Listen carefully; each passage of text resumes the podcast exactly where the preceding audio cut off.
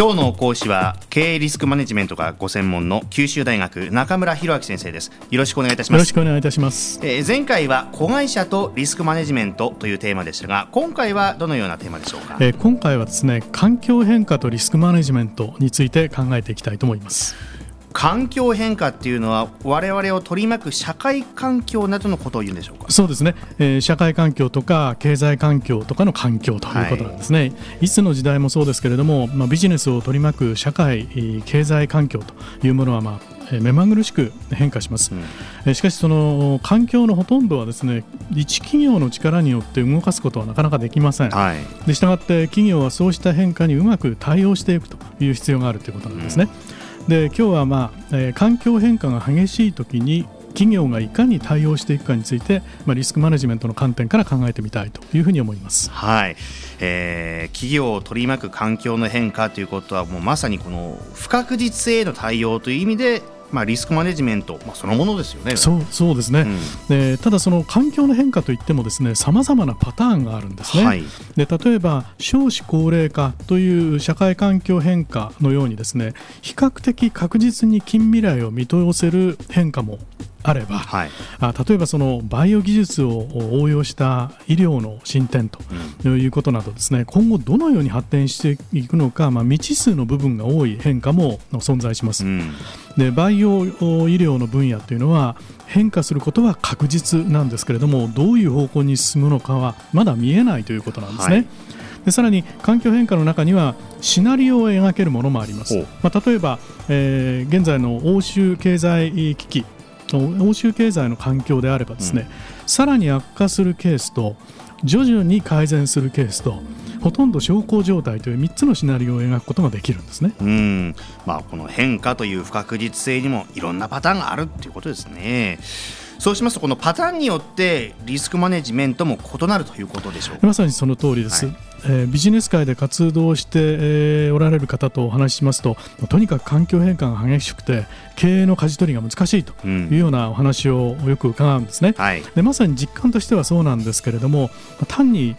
環境変化が激しいので困ったと。嘆いているばかりではいられないわけです。で、ね。はい、重要なのは何がどう変化しているのかということを見極めることが大事です。はい、では、まあ、いろいろな環境変化の状況を見極めるにはどうすればいいんでしょうか？えまずはですね自分の企業を取り巻く環境の中で自社にとって重要と思われるまあ、環境要素をまず選択するということが大事なんですね。はいでそれそれらは例えば、ね、企業によって異なるんですけれども経済情勢の変化ですね、うん、えー、例えば景気情勢などですけれども、うん、その他自社製品とか自社サービスの市場における変化例えば、まあ、顧客ニーズの変化などですね、うん、でさらに競争相手の状況変化例えば海外企業が市場に参入してくるというような変化などです、うん、えー、それに、えー、もちろん為替相場の変化などが加わる会社もあると思います。うん。この重要な環境要因を選択した後はじゃあどうするんでしょうか？その後はですねそれぞれの環境要因がどのような不確実性のタイプかを見極めます。で見極めに、えーまあ、自信がなければですね有識者の意見なども参考にするといいと思いますけれども、はい、まあ、例えば景気情勢の変化、うん、競争相手の状況為替相場というようなものであれば、うん、えー、先ほど申し上げましたようなシナリオ分析が有効になるタイプです。はいで顧客ニーズの変化というのはその企業の技術や顧客ターゲットによって異なるんですけれども一定の範囲に収まる可能性があるんですね、でつまり技術の進歩の具合がある程度把握できてでそれによる新製品の方向が、まあ、描けるというようなケースです。でしかし、えー、先ほど申し上げたようなバイオテクノロジーを扱うその医療企業などはですね一部の技術はどういう今後どういうふうに発展するのかまたそれらがどのような製品やサービスに結びついていくのかさえですね未知数とい。うこともありますから、顧客ニーズそのものを予見することすら困難なんですね。うん。あの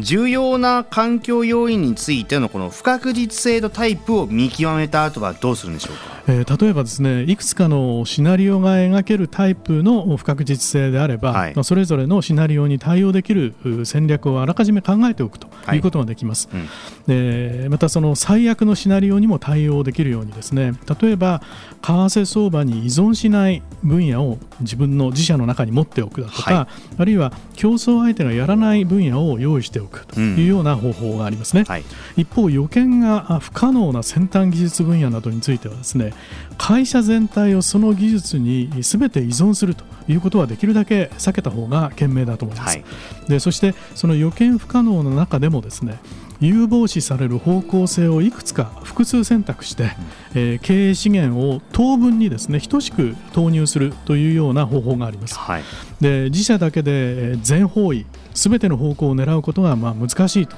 いう場合には、他の会社とのアライアンス提携ですね、うん、やその複数の企業での合弁企業を持つ、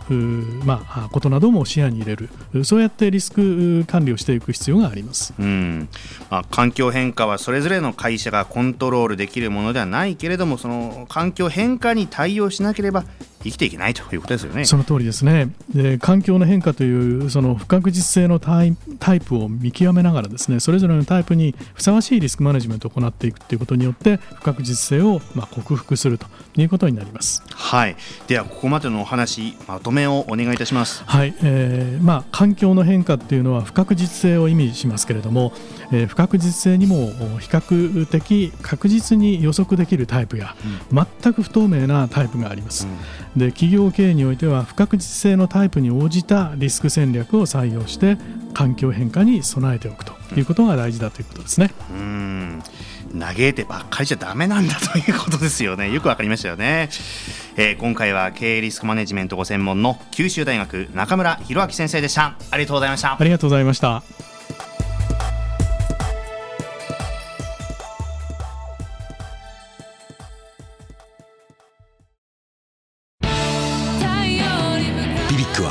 九州で生まれ